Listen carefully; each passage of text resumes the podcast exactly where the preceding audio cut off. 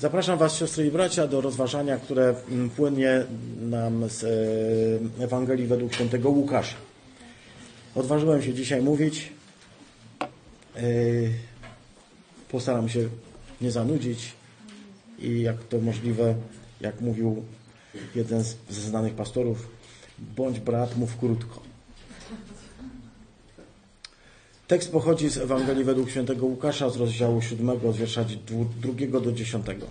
Zachwycił mnie po raz kolejny i pomyślałem sobie, pamiętam gdzieś około 2002 roku mówiłem na ten temat, w związku z tym minęło jakieś 16 lat, można wrócić do tekstu. Mam nadzieję, że nikogo nie zasmuciłem tą wiadomością, bo już zna to kazanie sprzed... Nie, to będzie troszkę inne. Czytamy w Słowie Bożym tak. Niewolnik pewnego centuriona, szczególnie przez niego ceniony, źle się miał, był umierający. Gdy tylko centurion usłyszał o Jezusie, wysłał do niego starszych żydowskich, prosząc, żeby przyszedł i uratował jego sługę. Oni przybyli do Jezusa i gorliwie go prosili, mówiąc, godzien jest, żebyś mu to wyświadczył. Miłuje bowiem nasz naród i sam zbudował nam synagogę. Jezus przeto wybrał się z nimi. A gdy był już niedaleko od domu, centurion wysłał do niego przyjaciół z prośbą. Panie, nie trudź się, bo nie jestem godzien, abyś wszedł pod mój dach. Z tego powodu ja sam nie uważałem się za godnego przyjść do Ciebie, ale powiedz słowo, a mój sługa będzie uzdrowiony.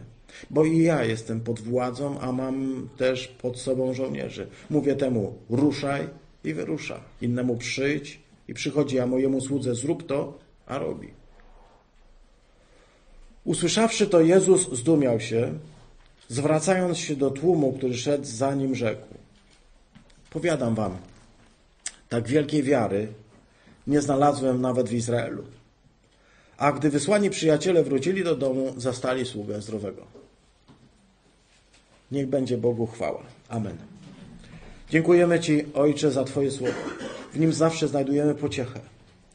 W nim zawsze odnajdujemy sens naszego życia, cel. Dzisiaj także prosimy Ciebie, aby Twój Duch Święty, który inspirował ewangelistę do spisania tych słów, inspirował także nas, dzisiaj słuchających, abyśmy mogli wejść głębiej w Słowo, usłyszeć, doświadczyć i zaufać Tobie. Ty, Panie, rozpalaj naszą wiarę, byśmy jak ten setnik mogli Tobie służyć, mogli ufać i mogli oglądać wielkie dzieła, które czynisz. W imię Chrystusa Jezusa. Amen.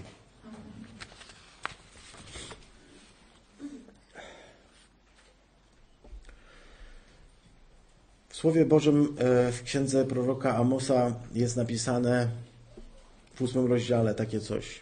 Oto idą dni, mówi Pan, że spuszczę na ziemię głód. Znamy to? Spuszczę na ziemię głód.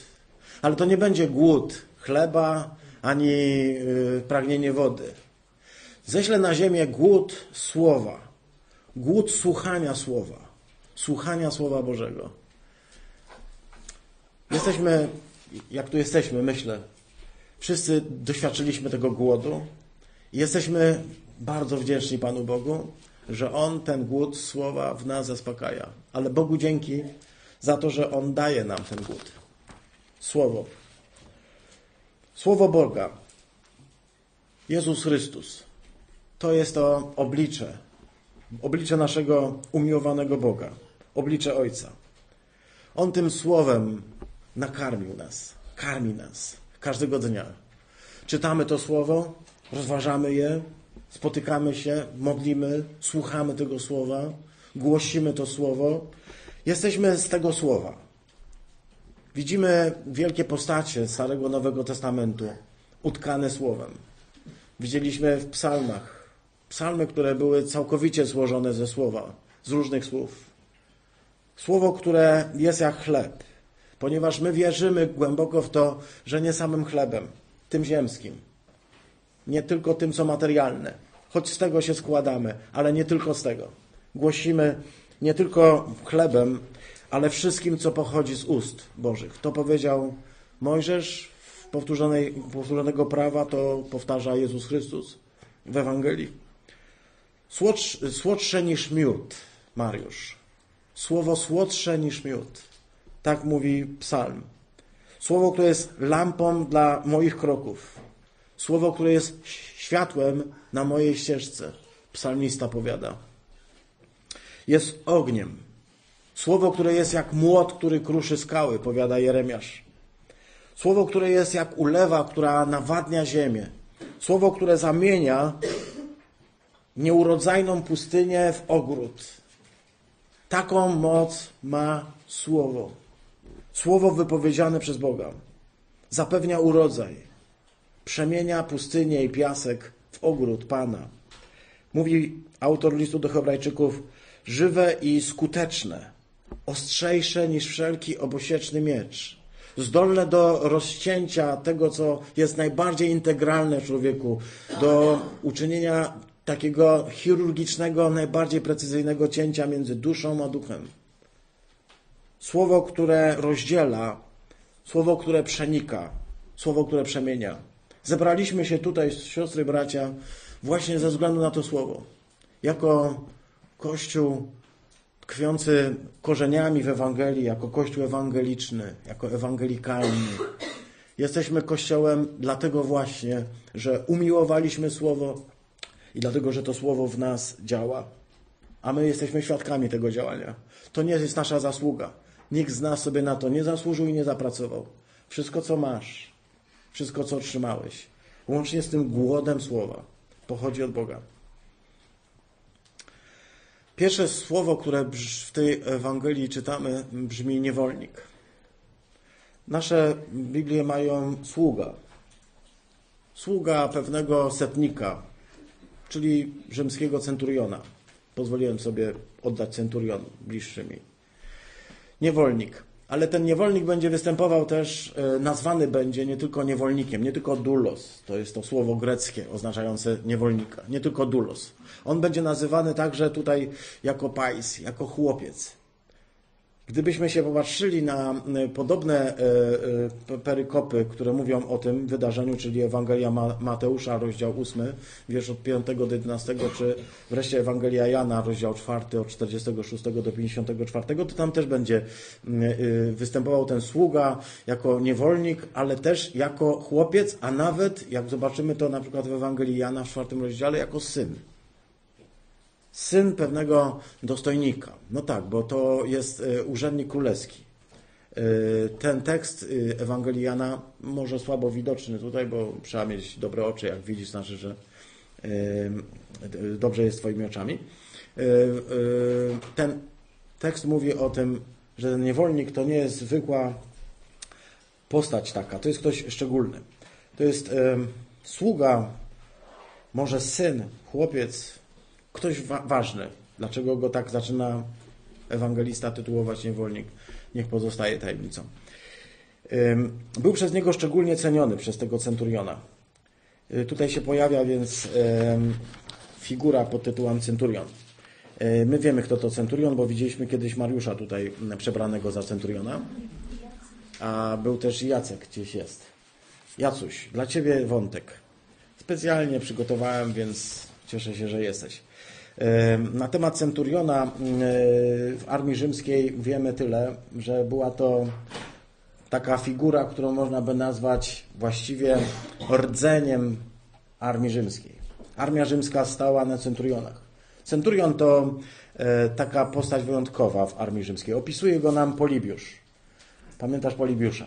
Polibiusz to historyk grecki, który dostał się do niewoli w 164 roku przed Chrystusem w czasie bitwy pod Pydną i jako zakładnik był w Rzymie, przebywał 17 lat w Rzymie, poznał tam takich ludzi jak ten na przykład Scypio Afrykański Młodszy, który zdobył Kartaginę w 146 roku, ale także był w domu Emiliusza Paulusa. Dlaczego warto o tym pamiętać? Choćby dlatego, że to był też dom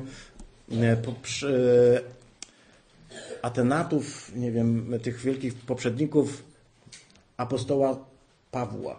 On też, jego dziadek lub najdalej pradziadek apostoła Pawła Był też w tym domu Emiliuszy Paulusów, a poznać można po imieniu, a właściwie po nazwisku, bo Paulus to jest nazwisko.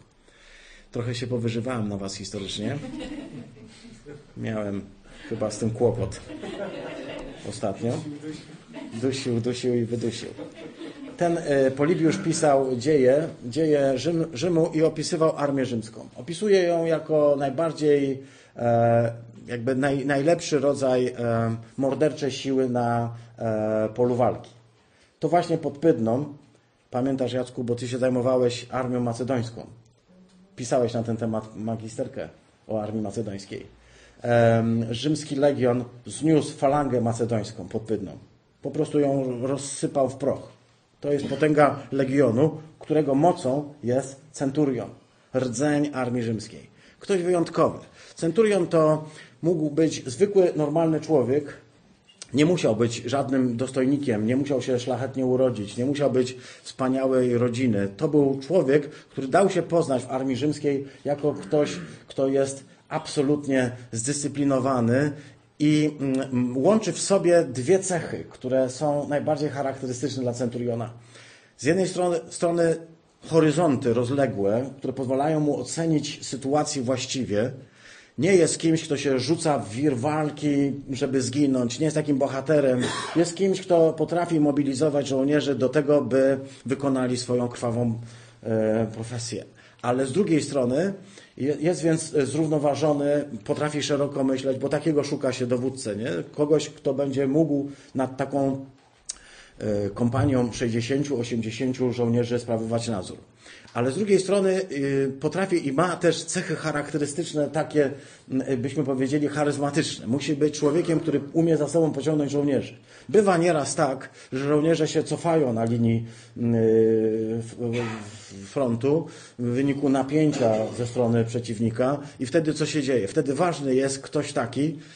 Tutaj moglibyśmy przywołać różnych starożytnych, wybitnych centurionów i nie tylko, wybitnych oficerów i nie tylko, choćby Juliusza Cezara. Kiedy widział, że jego armia zaczyna cofać, to zrobił coś absurdalnego. Ubrał się w swój triumfalny strój, czyli założył swój purpurowy płaszcz, żeby go wszyscy mogli poznać i rzucił się w sam środek nieprzyjaciół. Co spowodowało, że wszyscy żołnierze, którzy mieliby ochotę zwiać, i już myśleli o tym, którędy uciekać, gdy zobaczyli swojego dowódcę, że on jest w samym środku i że grozi mu niebezpieczeństwo, to pomyśleli sobie o dwóch rzeczach. Po pierwsze, że jest nienormalny i że właśnie im pozbawił ich fajnego sposobu na ucieczkę, a po drugie, że jeśli on teraz zginie, to nie dostaną żołdu. Więc summa summarum... Jak nie wiadomo, o co chodzi? Wiadomo, o co chodzi. Jeden z centurionów, pamiętam, wzbudził mój szczególny zachwyt, kiedy czytałem sobie pamiętniki o wojnie domowej Juliusza Cezara. Tam jest bitwa pod Farsalos opisana i w tej bitwie pod Farsalos stanęły przeciwko sobie dwie armie rzymskie. To jest dopiero bitwa. Armia Pompejusza, 45 000 żołnierzy i armia Cezara, 22 000. Armia Cezara dwukrotnie mniejsza, Pompejusza dwukrotnie większa.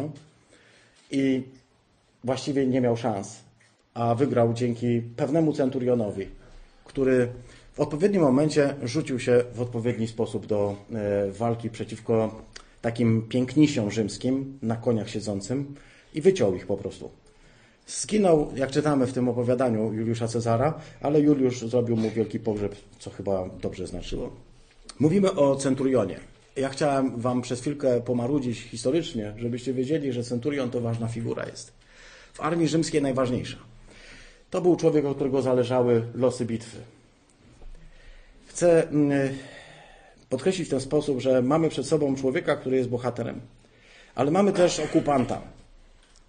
Rzymianie byli w Palestynie okupantami. Jeśli byśmy chcieli z kimś ich porównać, to trochę moglibyśmy z Niemcami w czasie okupacji, z oficerami niemieckimi w czasie okupacji. Jakie macie wrażenia o oficerach niemieckich w czasie okupacji, w czasie wojny, II wojny światowej? Jakie macie myśli, kiedy myślicie o oficerach Wehrmachtu? Nie daj Boże, Gestapo. Same złe. Oficer armii okupacyjnej, który żyje sobie u nas, lepiej niż na to zasługuje, o kim wszyscy myślą, że zrobiliby mu krzywdę, jakby tylko mogli, ale którego się boją, a którego właściwie nie jego, tylko wyciągniętej armii, wyciągniętego ramienia rzymskiego. Nie można mu zrobić krzywdy, bo Rzym się zemści. Albo sowieckiego oficera z KGB, czy z czegoś takiego w czasie PRL-u. Jakie mamy uczucia wobec takich ludzi?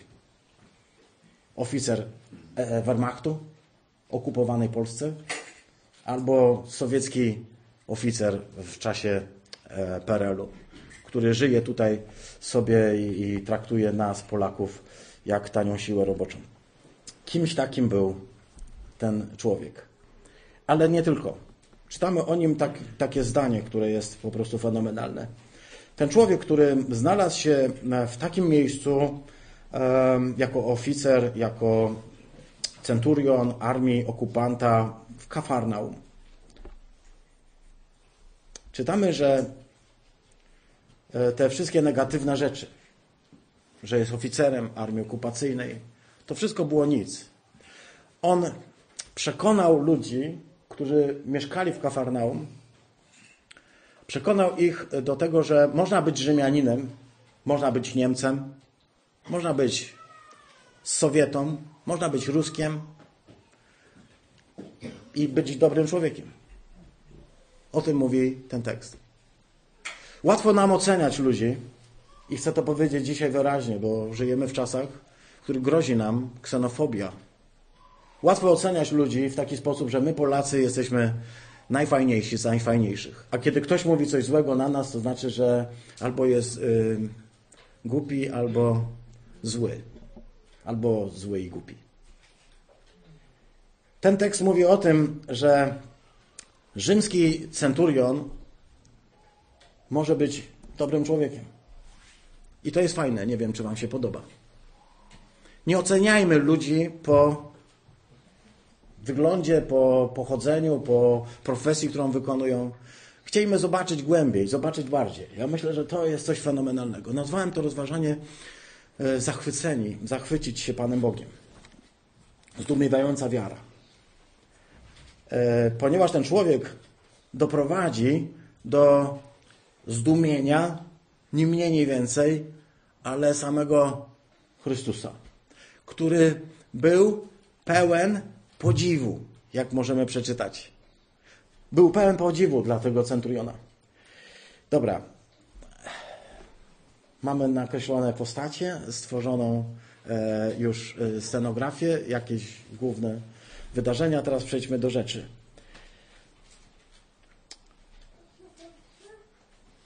Wiara rodzi się ze złego samopoczucia.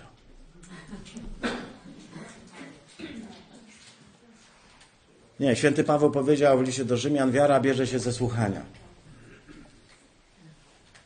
Ale dziwne jest, że słuchanie lepiej nam wchodzi do głowy, kiedy mamy złe samopoczucie.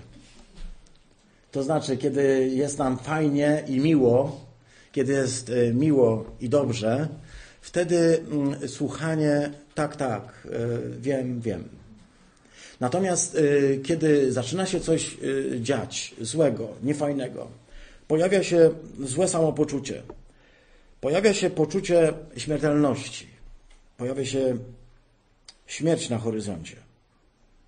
Tak było w wypadku tego setnika, może nie jego samego, ale jego sługi. Człowieka, który był dla niego jakoś wyjątkowo drogi. Nie chcemy powiedzieć, rozwijać czemu. Jest napisane, po prostu go cenił bardzo. Był przez niego bardzo ceniony.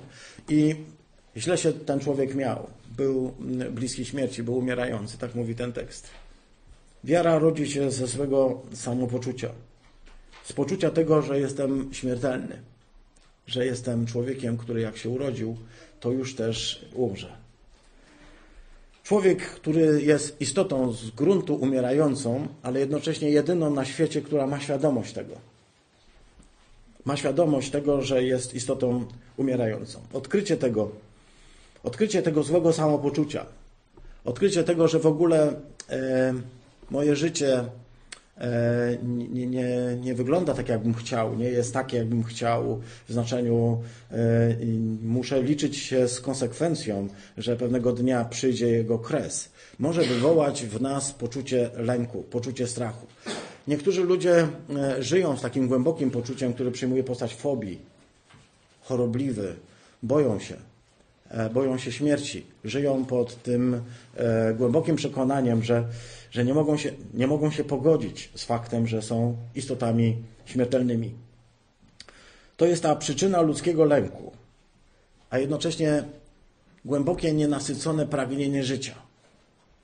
Życia, które powinno toczyć się dalej i dalej, a tymczasem ma swój kres konkretny w konkretnym momencie.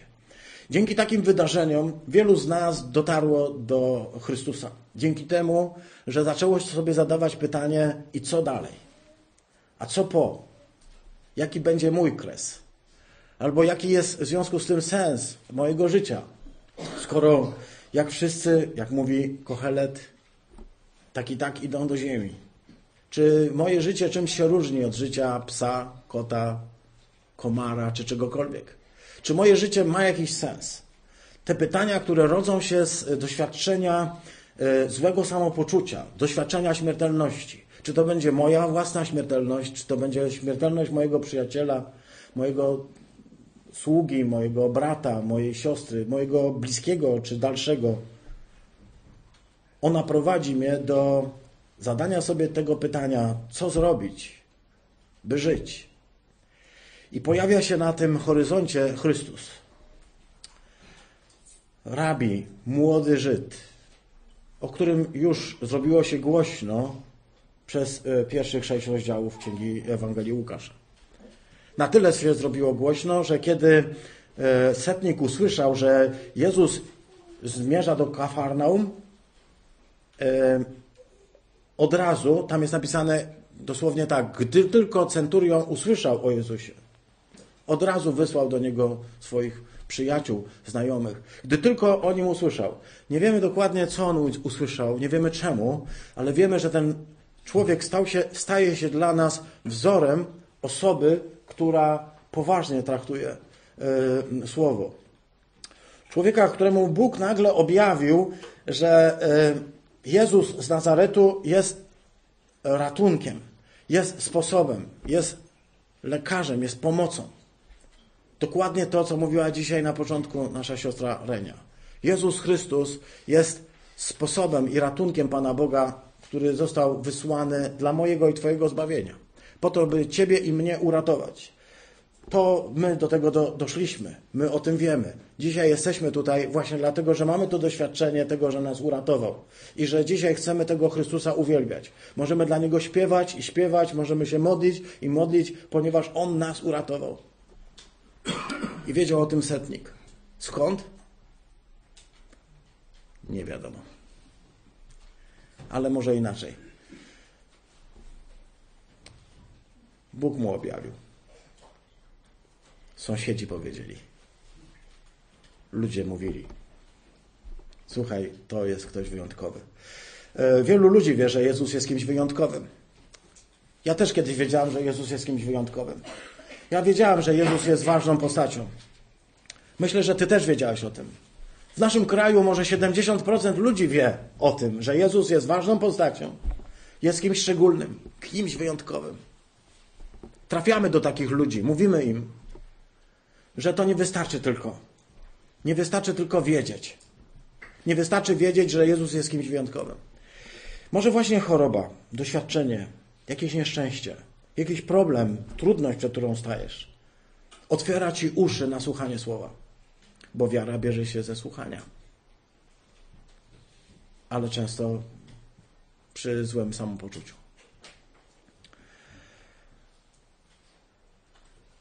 Ja chcę powiedzieć, że ten człowiek myśli o sobie inaczej, niż ludzie o nim myślą. Czytaliśmy tam takie zdanie. Godzien jest, byś mu to uczynił. Godzien jest, by uzdrowić jego sługę. Tak powiedzieli ludzie. Godzien jest. Kiedy Jezus wyrusza i idzie do tego domu, on znowu wysyła sługi, przyjaciół i mówi jemu: nie jestem godzien, byś wstąpił pod mój dach. Nie jestem godzien, byś przekroczył próg mojego domu. Wiecie, jest to coś niesamowitego, coś, co mnie zachwyca w tym człowieku. Poczucie, że on jest człowiekiem, który wie, jaka przepaść dzieli mnie i Pana Boga. Bardzo często jest tak, że ludzie, że spoufalamy się z Panem Bogiem i traktujemy Go jako kolegę, kogoś, kto może nam być partnerem. Setnik wie, że Bóg nie może tak po prostu wejść przez próg, że On nie jest godzien, żeby Pan życia i śmierci, żeby ten objawiony Chrystus po prostu wszedł do Jego domu. Przypomina nam to Piotra. Pamiętacie Piotra, który kiedy zorientował się, z kim ma do czynienia, że Jezus nie jest po prostu zwykłym rabinem, ale że jest kimś więcej, jest kimś, kto potrafi zrobić cud nad cuda. Zlękniony padł do Jego stóp i powiedział: odejdź ode mnie, Panie, bo ja nie jestem godzien. Bo Ty nie wiesz, z kim masz do czynienia. I wiecie co? Bogu się to podoba. Bogu się podoba człowiek, który ma świadomość głębokiej pokory wobec swojego Pana. Bogu się podoba ktoś, kto zna swoje miejsce. W czasach, kiedy głosimy partnerstwo, kiedy mówimy, że jesteśmy, że wszyscy ludzie są jednacy, bardzo łatwo jest sprowadzić do poziomu tego samego Boga. My chcemy powiedzieć tak: Panie, daj nam bojaźń Bożą przed Tobą, byśmy wiedzieli, że Ty jesteś kimś więcej niż wszyscy wokół mnie, że jesteś kimś, kogo nie mam prawa nawet poprosić, by wszedł pod mój dach, by zamieszkał w moim domu, by zamieszkał w moim sercu. Nie jestem godzien. On tak mówi o sobie, chociaż wszyscy mówią: zasługuję na to, żebyś to zrobił. On mówi: ja na to nie zasługuję. Widzieć siebie w takich kategoriach. Wiem, że to nie jest współczesne. Wiem, że to nie dzisiejsze. Wiem, że to nie jest ten kierunek, który dzisiaj chrześcijaństwo obiera. Dzisiaj chrześcijaństwo chce powiedzieć tak: zasługujesz na to, by Ciebie spotykały same dobre rzeczy. Jesteś dzieckiem Bożym i zasługujesz na same najlepsze rzeczy. Zasługujesz na najlepszą muzykę, zasługujesz na najlepsze domy, zasługujesz na najlepsze samochody, zasługujesz naprawdę na wszystko najlepsze. I to chcieństwo, ten demon chcieństwa zaczyna rozpychać się w naszym sercu tak bardzo, że już nic po prostu więcej tam się nie może dostać. Chcę Wam powiedzieć, siostry, bracia, jeśli coś zaskakuje i zdumiewa samego Boga, jeśli coś zaskakuje i zdumiewa samego Boga, to jest to poczucie, że ja nie jestem godzien, że ja nie zasługuję w żaden sposób. To jest takie bardzo nasze, powiem protestanckie. Nie zasługuję sobie na nic z swojej strony. Nie zrobiłem nic takiego dobrego. Oni mówią: miłuję mój lud, miłuję Izraela. Oni mówią: postawił nam synagogę, zobacz, jaki on jest wspaniały. A on ciągle siebie nie widzi jako kogoś, kto mógł tymi wszystkimi czynami zrobić coś. Ale chcę powiedzieć, że jest w nim coś takiego, co jest zaskakujące jeszcze. Ponieważ Pana Boga nie możesz zachwycić swoją jakąś abstrakcyjną wiarą. Wiarą w coś. Wiarą w to, że On jest dobry. Dobrze. Możesz Go zaskoczyć w momencie, kiedy nagle okażesz miłosierdzie drugiemu człowiekowi. Ta wiara setnika nie jest taka abstrakcyjna. On nie mówi: wierzę, że Ty wszystko możesz. To jest wiara człowieka, który staje przed Chrystusem i mówi Mu: pomóż mojemu słudze. Pomóż drugiemu człowiekowi. Zobacz, nie prosi o siebie. Pomóż, Panie, drugiemu człowiekowi. To nie jest abstrakcyjna wiara. To jest bardzo konkretna. Ona wiąże się z miłością. I Bóg takiej wiary szuka. Takiej wiary, która wiąże się z miłością. Jakbyśmy sobie przypomnieli wiele tekstów. Jest taki piękny tekst mówiący o Mojżeszu. Ten tekst mówi tak. Mojżesz widział, jak lud zgrzeszył. Obrócił się przeciwko Bogu. Nie wierzył. Poszedł więc na górę, aby się za niego modlić, za ten lud. A Bóg mówi, odsuń się, zamierzam zniszczyć cały ten lud. I pamiętacie, co wtedy Mojżesz powiedział? Zabij mnie, ich oszczędź. To jest taka wiara, która nie wiąże się tylko z dogmatami, nie wiąże się w co wierzysz, nie jest katechizmowa, nie jest abstrakcyjna i nie jest teoretyczna. To jest wiara, w której jest miejsce na to, byś mógł przynieść Bogu kogoś, kogo pokochałeś, a kto cię drażni, denerwuje. Czy Mojżesza ten lud nie denerwował? Ile razy mówił, mam was dość, już nie chcę z wami mieć nic wspólnego, ręce mi opadają, jak na was patrzę. W ogóle jesteście po prostu, co wy jesteście? Weźcie się, ogarnijcie, zróbcie coś ze sobą. Wy jesteście kompletnie rozjechani. Ale kiedy Bóg mówi, zniszczę ich, to mówi, Panie, mnie wymasz z Księgi Życia, ich ocal. Mnie wymasz, mnie zabij, zrób ze mną co chcesz, a mnie ocal. Pamiętacie Pawła? On powiedział to samo. Gdyby to było tylko zależne ode mnie, to modliłbym się, żeby mnie Bóg potępił, żeby tylko Izrael mógł być zbawiony. Tego rodzaju wiara. Czy ty, będący dzisiaj tutaj, siostro, bracie, masz taką wiarę? Wiarę, która miłuje. Nie abstrakcyjną, teoretyczną. Wierzysz, chodzisz do kościoła, bo jesteś wierzący, jesteś chrześcijanin, więc chodzisz do kościoła. Tylko spotykasz się z Bogiem, który patrzy się w twoje serce i widzi, czy ty masz tam wiarę połączoną z tą miłością. Miłością, która pobudza do działania. Miłością, która sprawia, że możesz rozebrać dach, by wejść, by wnieść kogoś chorego. Możesz stanąć przed wszystkimi fatalnymi okolicznościami. Ludzi jest tak dużo, że nie można nic zrobić. Ludzie mówią, chcieliśmy pomóc ci, przyjacielu sparaliżowany, ale zobacz ile ludzi. Wybaczysz nam? Nie możemy nic zrobić. Czy masz taką wiarę, która powoduje, że jesteś gotów wejść na dach, rozebrać dach, by człowieka spuścić pod stopy Chrystusa, by go przynieść, by przełamać wszystkie swoje niemożności, trudności, by powiedzieć, nie zgodzić się na to, że mogę stanąć i powiedzieć, to się nie uda, to już nie mogę tego zrobić. Czy jesteś w stanie, bo miłość jest w stanie, wymyśleć taki sposób, by sąsiadowi rozebrać dach, po to tylko, by przynieść człowieka przed Boży tron, przed Boże stopy, położyć go tam i powiedzieć, Panie, tylko Ty możesz mu pomóc. Czy masz taką wiarę? Jeśli tak,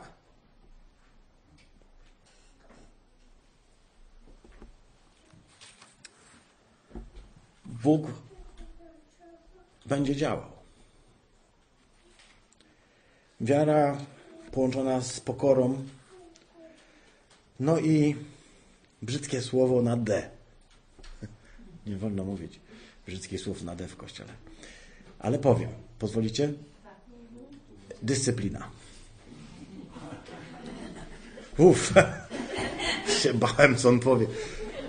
Brzydkie słowo na D, ale... Dyscyplina. Żyjemy w świecie, gdzie dyscyplina jest uważana za coś zupełnie, absolutnie niepotrzebnego. Dyscyplina w szkole, w pracy, w domu, gdziekolwiek, prawda? Dyscyplina jest ostatnią rzeczą. Jesteśmy bowiem wszyscy równi, i dzieci, i dorośli, i matki, i córki, i ojcowie, i synowie. Wszyscy są jednacy, więc gdzie tutaj miejsce na dyscyplinę? Dyscyplina. Setnik ma świadomość tym, czym jest władza, czym jest autorytet. I on to bardzo prosto przekłada w sposób, który zachwyca i zdumiewa Chrystusa. Zachwyca i zdumiewa go tylko jedna rzecz. Mówi tak, nie musisz do mnie wejść. Nie musisz wejść do mojego domu, by zrobić mojego sługę. To tak brzmi, jakby znał Pana Boga lepiej niż cały Izrael razem wzięty. Zresztą Jezus tak mówi. Zna Boga lepiej niż cały Izrael razem wzięty. Takiej wiary to w Izraelu nie widziałem. Skąd on zna tak dobrze Boga? Nie z pism. Z czego można poznać Boga tak bardzo, że... Chrystus jest pełen podziwu. A Jego nie jest łatwo zadziwić. On widział wszystko. A jest pełen podziwu. Dlaczego? Ja myślę, że tu chodzi o pewną delikatność.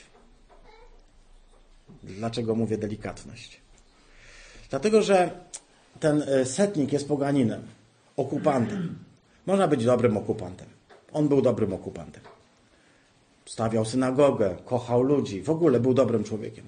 Ale był Rzymianinem. Był okupantem, był Rzymianinem, był obcy. Nie był Żydem. Postawić takiego młodego rabina, który zaczyna dopiero ogłoszenie, przed takim trudnym doświadczeniem. Kiedy wejdzie do jego domu, do domu Rzymianina, wszyscy mu postawią zarzut. Powiedzą, byłeś w domu Rzymianina.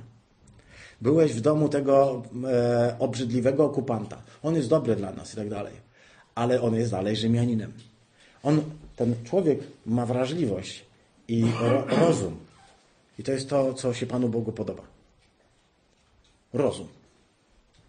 On wie, że kiedyby Jezus wszedł pod jego dach, to by dla części środowiska żydowskiego Jezus stał się kolaborantem. Więc on wprowadza takim bardzo dyskretnym, to jest taki bardzo grzeczny, kulturalny, miły okupant. Człowiek, który ma świadomość tego, nie jest po prostu pierwszym lepszym człowiekiem, który łapie Chrystusa, wciąga Go w swoje interesy, zaczyna Mu tłumaczyć, co On tu by od Niego chciał. Jest delikatny. Sam z Nim nie rozmawia, żeby Go nie zanieczyścić, żeby nie wprowadzić konsternacji, żeby nie wywołać sytuacji, w której ktoś będzie mógł Chrystusowi zarzucić, że się zadaje nie z tymi ludźmi. Zobacz, On to wszystko robi w taki delikatny sposób. Dlaczego? Jest tylko jedna odpowiedź. Choć jest okupantem i rzymskim centurionem, a może właśnie dlatego on zna się troszkę na tym, co to znaczy kultura. Bo to jest rzymskie słowo. Zna się na kulturze. Rozumie, w jakiej sytuacji postawiłby Chrystusa, gdyby tylko ten wszedł do jego domu. Dlatego to odkrycie powoduje, że on mówi: nie musisz do mnie przychodzić. I mówi taką przypowieść. Ja też mam sługi, ja też mogę powiedzieć. On widzi Chrystusa jako kogoś, kto może rozkazywać. I jemu są wszyscy posłuszni. Zobaczcie, pamiętacie taką historię, kiedy był wiatr na Jeziorze Galilejskim. Wiało w nocy tak bardzo, że po prostu wyglądało na to, że łódź pójdzie na dno. Wszyscy się wystraszyli, a Jezus spał. Na dodatek Jezus spał. A wszyscy się bali, a Jezus spał. I pamiętacie, co się stało, kiedy wstał i powiedział: cicho tam. I wszystko się uspokoiło nagle. Oni się spojrzeli na niego i powiedzieli: wow, kto to jest? Że on ma władzę taką. Pamiętacie to? A setnik to wie wcześniej. On mówi tak: ty masz taką władzę. Jak ty powiesz cicho, to będzie cicho. Jak powiesz będzie uzdrowiony, będzie uzdrowiony. Ty masz taką władzę. Apostołowie dojrzewali do tego. A on to miał. Jezus mówi: takiej wiary to ja nie widziałem w całym Izraelu. Także u apostołów. Chcielibyśmy powiedzieć: co ty takiego przeżyłeś, setniku drogi? Co ty takiego przeżyłeś, że ty masz taką wiarę? I odpowiedzieć możemy chyba tylko w jeden sposób. On tak ukochał tego swojego sługę. I ta miłość jest odpowiedzią. Ona powoduje, że człowiek może rozebrać sąsiadowi dach. Bo mu zależy na człowieku, który jest więcej wart niż wszystkie dachy. I cały porządek. To spotkanie takiego ubóstwa człowieka, jego niemożności z miłosierdziem Boga, to jest coś niesamowitego zawsze, kiedy to czytam, kiedy to widzę. Ja chciałem powiedzieć, że dla mnie sednem tego jest to jego zdanie, które mówi: powiedz tylko słowo. Jedno słowo. Psalmiści mówią: przez słowo Pana powstały niebiosa. A kiedy On przemówił, wszystko powstało. On rozkazał, jak centurion. On rozkazał i wszystko zaistniało. Wierzysz? Wierzysz w to, że Bóg ma taką moc i taką łaskę? Czy jesteś w stanie dzisiaj zawołać tak jak setnik i jak wielu ludzi po setniku? Powiedz: Panie, tylko jedno słowo. O nic więcej nie proszę. Jedno słowo, a będzie uzdrowiony, a będzie zbawiony, a będzie uratowany. Tylko o jedno Cię proszę, powiedz słowo. I wiecie, że w tym tekście nie ma powiedziane, jakie słowo powiedział.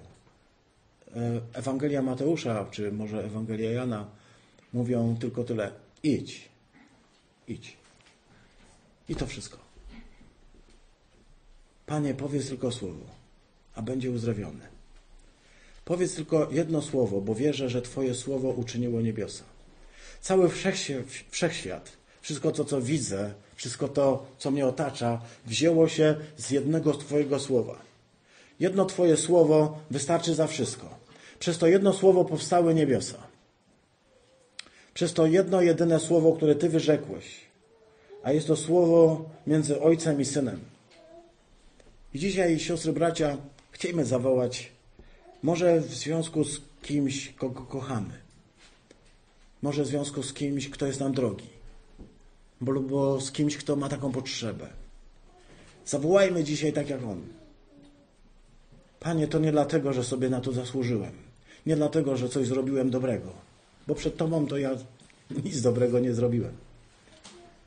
Ale dlatego, że wierzę głęboko, że jedno Twoje słowo może zmienić wszechświaty, moje światy, inne rzeczy.